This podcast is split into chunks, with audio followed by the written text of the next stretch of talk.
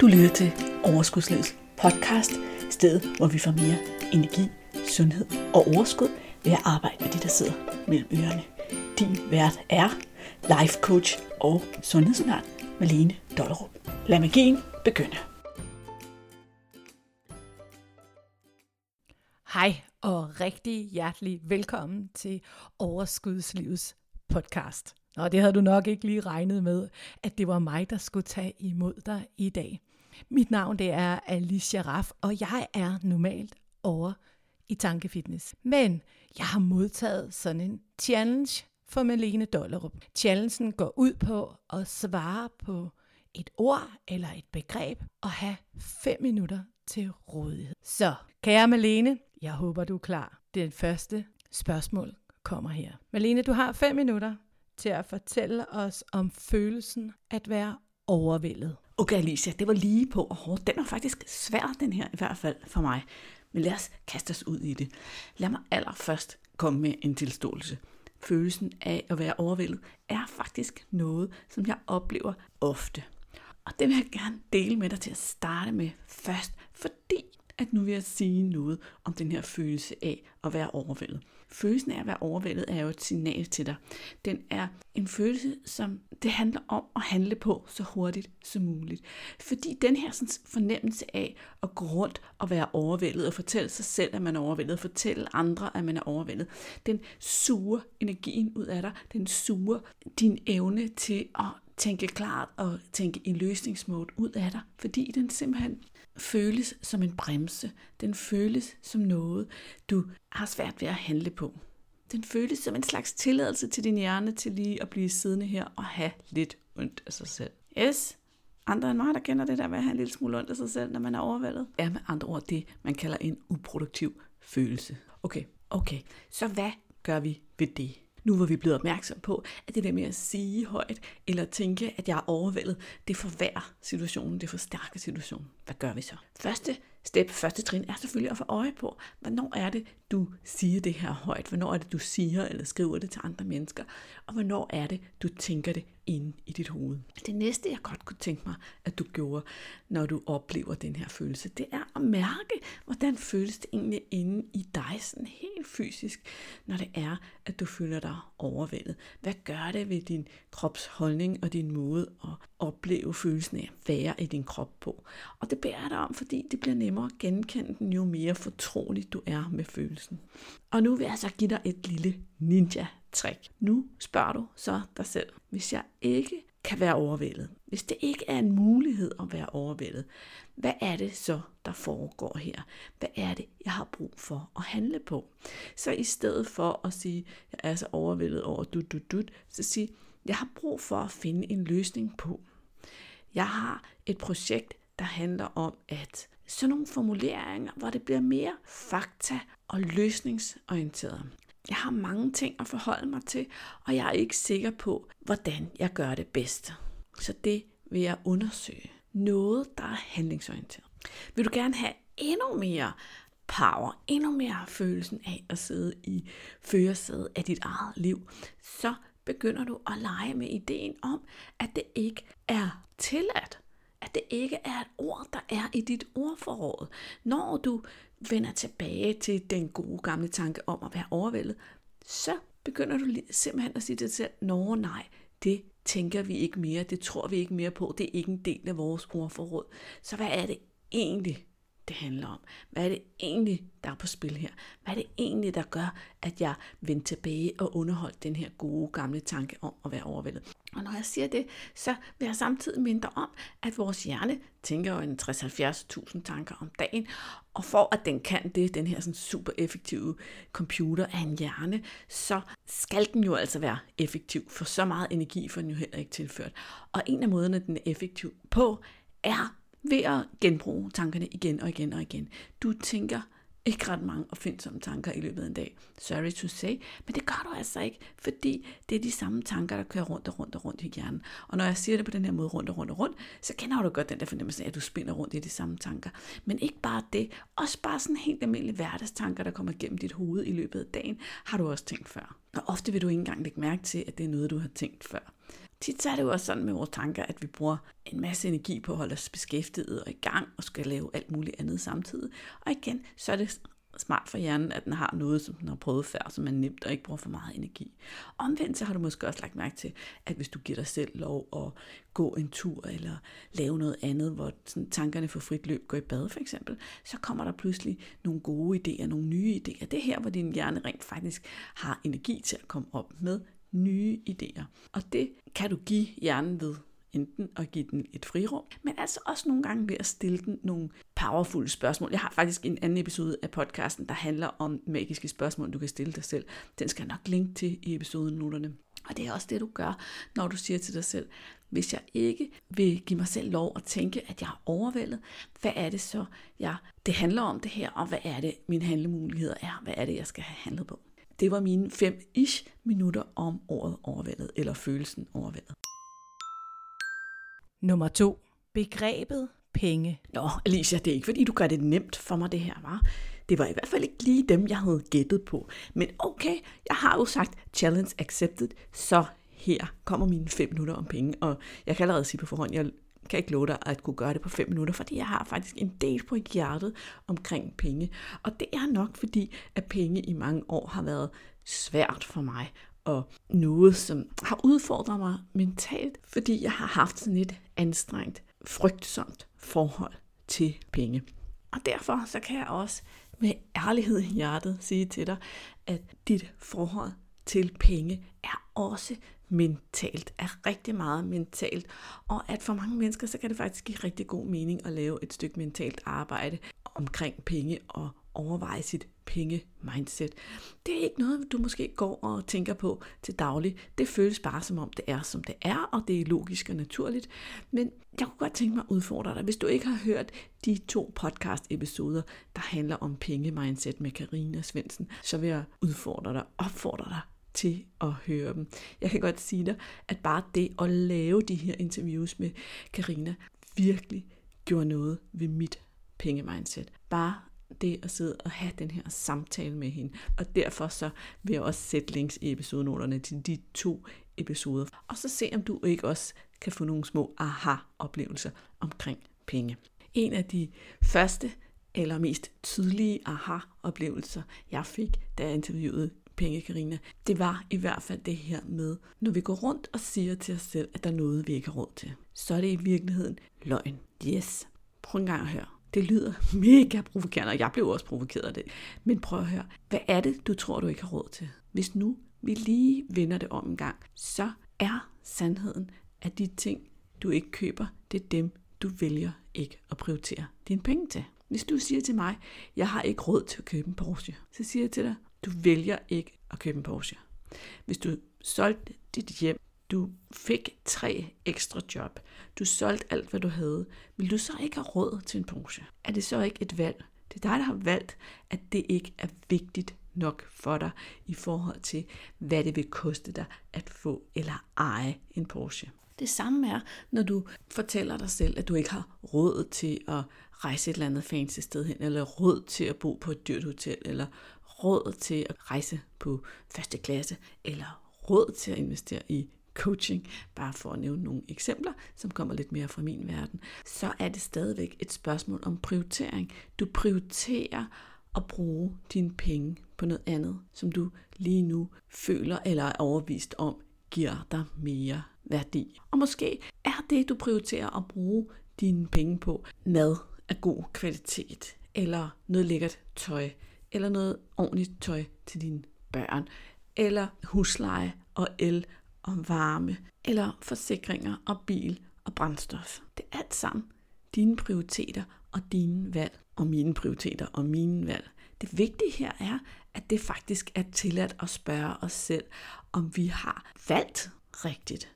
Om det er det rigtige valg for os. Og begynde at stille spørgsmålstegn ved, om det er den måde, vi i virkeligheden ønsker at bruge vores penge på. Så at på en måde så kan man sige, at penge kan være et fængsel, eller det kan være frihed. Hvis du ved at vælge at se på penge som en udveksling af værdi, i stedet for penge som sådan en stor og speciel ting her i verden, så kan vi lige så blødt begynde at overveje, hvilken værdi giver det mig at have pengene i hånden?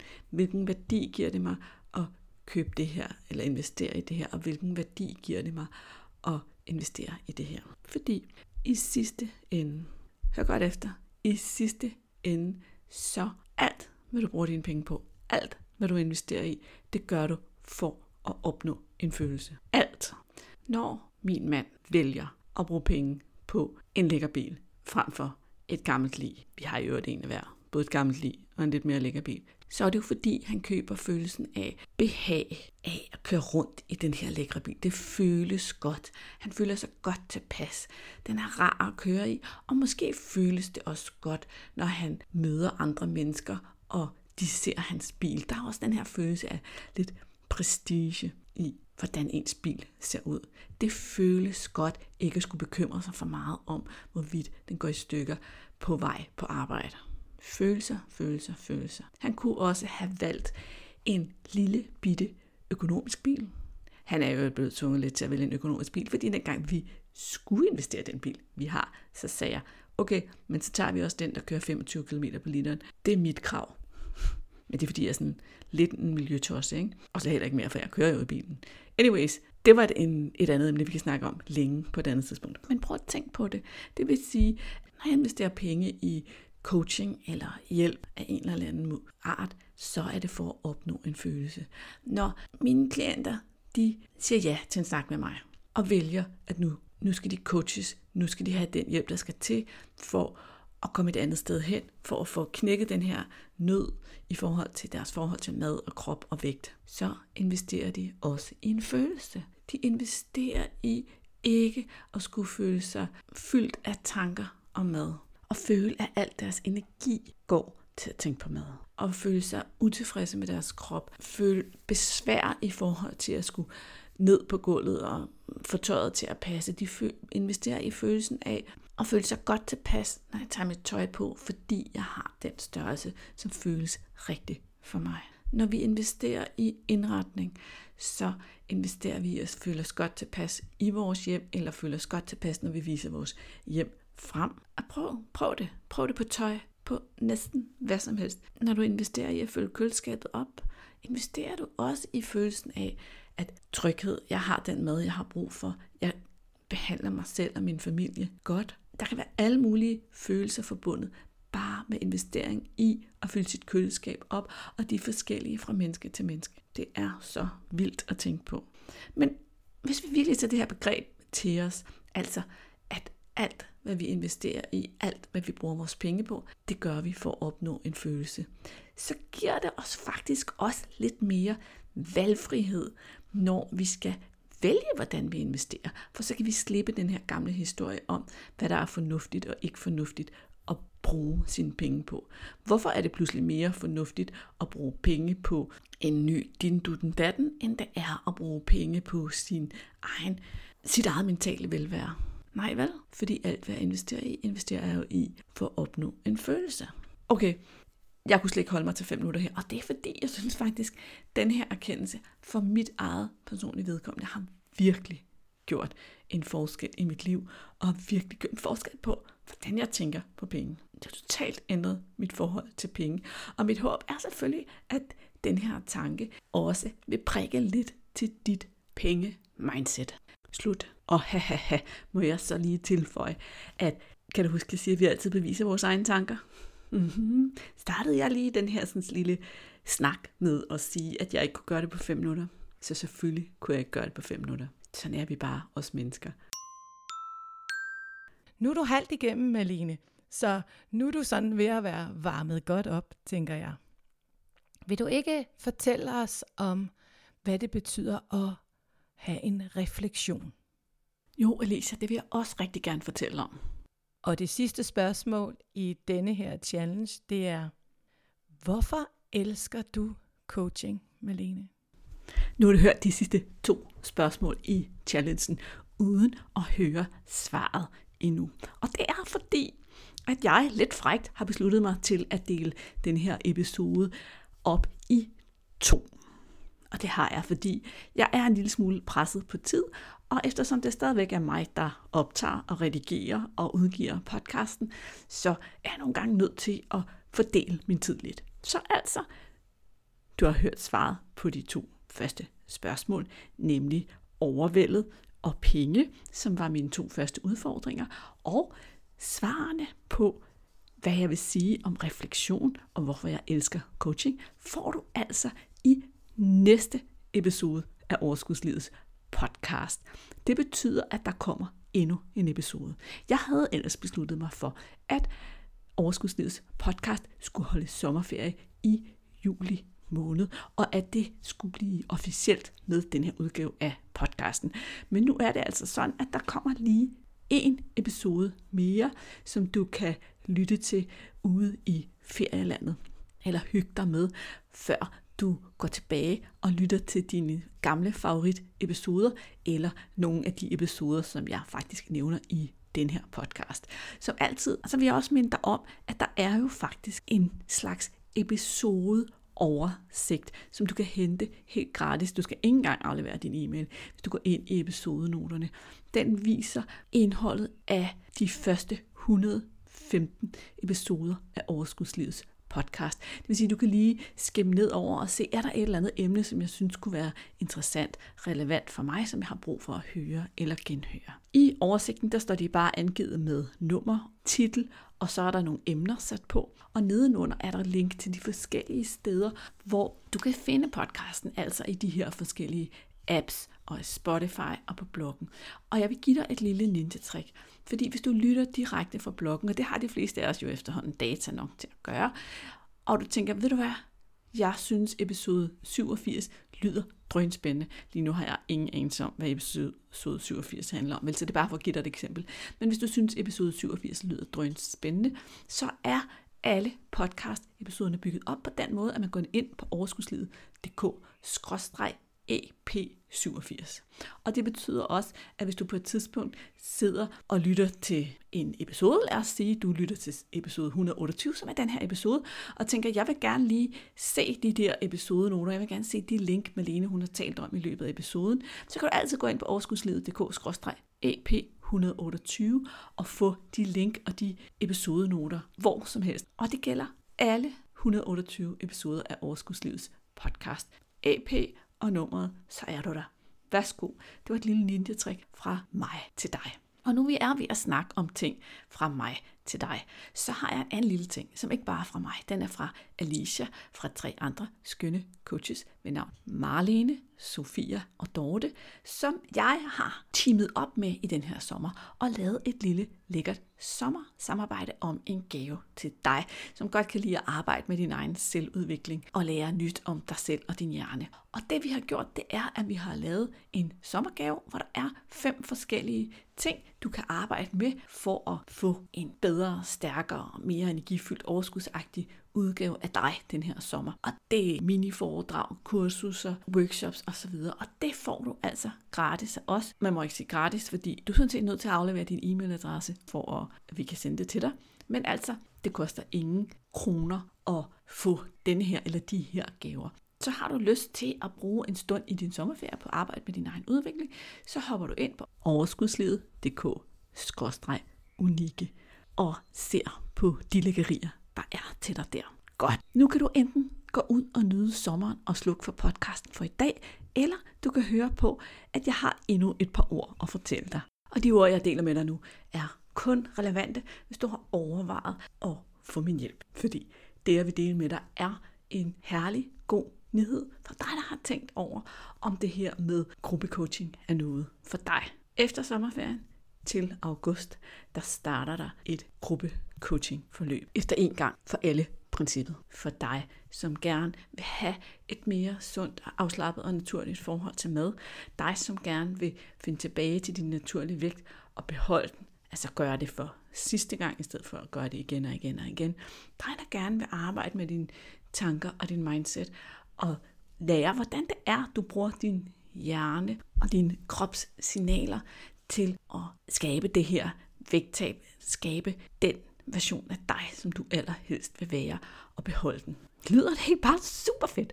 Ja, måske synes du endda, at det lyder næsten for godt til at være sandt, men det er det ikke. Jeg ved det, fordi du vil deltage på hold nummer seks. Der har altså været fem hold igennem før dig, som har lært det her, som har fået succes med det her. Jeg vil senere dele nogle af deres succeshistorier, men du kan også allerede nu finde både Sus og Lises historie her i podcasten. Nå, ikke bliver podcastanbefalinger nu. Det jeg vil sige, det der var den gode nyhed, det var, at der er et par uger nu til jeg går på sommerferie.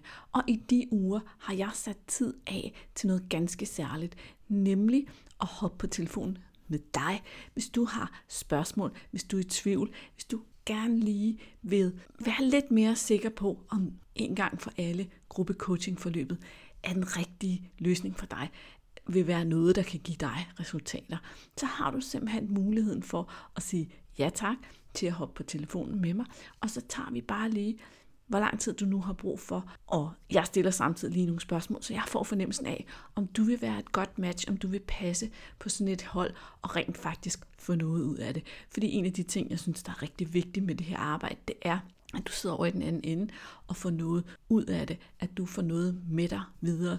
Ellers er din investering jo spildt, og det skal vi ikke nyde noget af. Det har du sikkert gjort alt for mange gange allerede, det her med at bruge penge på noget, som ikke virkede på den lange bane. Det her, det skal være en investering, der virker for resten af dit liv. Og det vil jeg gerne snakke med dig om, hvorvidt det rent faktisk er muligt at blive det. Så har du lyst til at hoppe på telefonen, så skriv dig op med det samme på overskudslivet punktum d k skråstreg telefon. Eller find linket i episodenoterne. Men altså, hvis du vil være sikker på at få lov at få en af de her snakke, så slå til med det samme, og lad os finde en tid, hvor vi skal snakke sammen. Nu skal jeg ikke snakke mere. Nu må du bare hænge på til anden del af den her challenge er i dit øre igen om en uge. Hej hej. Hey, inden du løber, glem ikke at abonnere på podcasten, så du ikke går glip af en eneste episode. Og skulle du have fingre i den gratis videotræningsserie Vægtab med din hjerne, så smut ind på overskudslivet punktum d k skråstreg videoserie, så lander den første video i din indbakke i dag.